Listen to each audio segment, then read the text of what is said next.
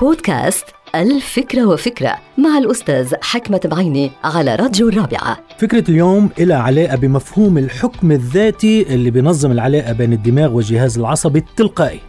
الجهاز العصبي بشكل عام بينقسم إلى قسمين: الجهاز العصبي المركزي اللي فيه المخ والنخاع الشوكي، والجهاز العصبي الثانوي اللي لا يشمل المخ والنخاع الشوكي ولكنه مسؤول عن تحويل الرسائل من الحواس الخمس إلى الجهاز المركزي وبالعكس. فإذن في جهازين، في جهاز العصبي المركزي وجهاز العصبي الثانوي.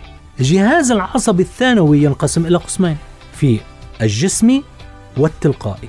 الإنسان مثلا قادر على التحكم بالجسمي إراديا من خلال بعض العضلات والروابط، فيما لا يستطيع أن يتحكم بالتلقائي، يعني الجهاز العصبي الثانوي التلقائي أبدا، لأنه التلقائي يتمتع بحكم ذاتي ويتحكم بعمل الغدد والأوعية الدموية وبعض الأعضاء الداخلية والخلايا.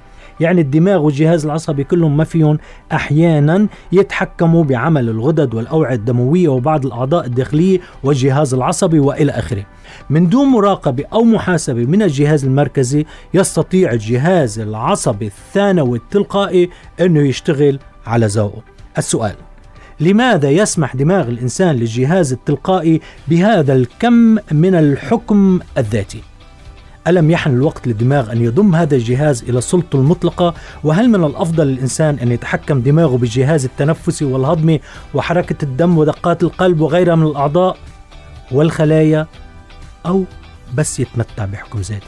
الجواب أكيد لا، لأنه لا يجوز لهذا الدماغ أن يتمتع بكل الصلاحيات، لأنه أحيانا يقع تحت تأثير تشويش والخوف والعواطف الجياشة والحب الأعمى وغيرها من العواقب والمفاجآت والمشاكل.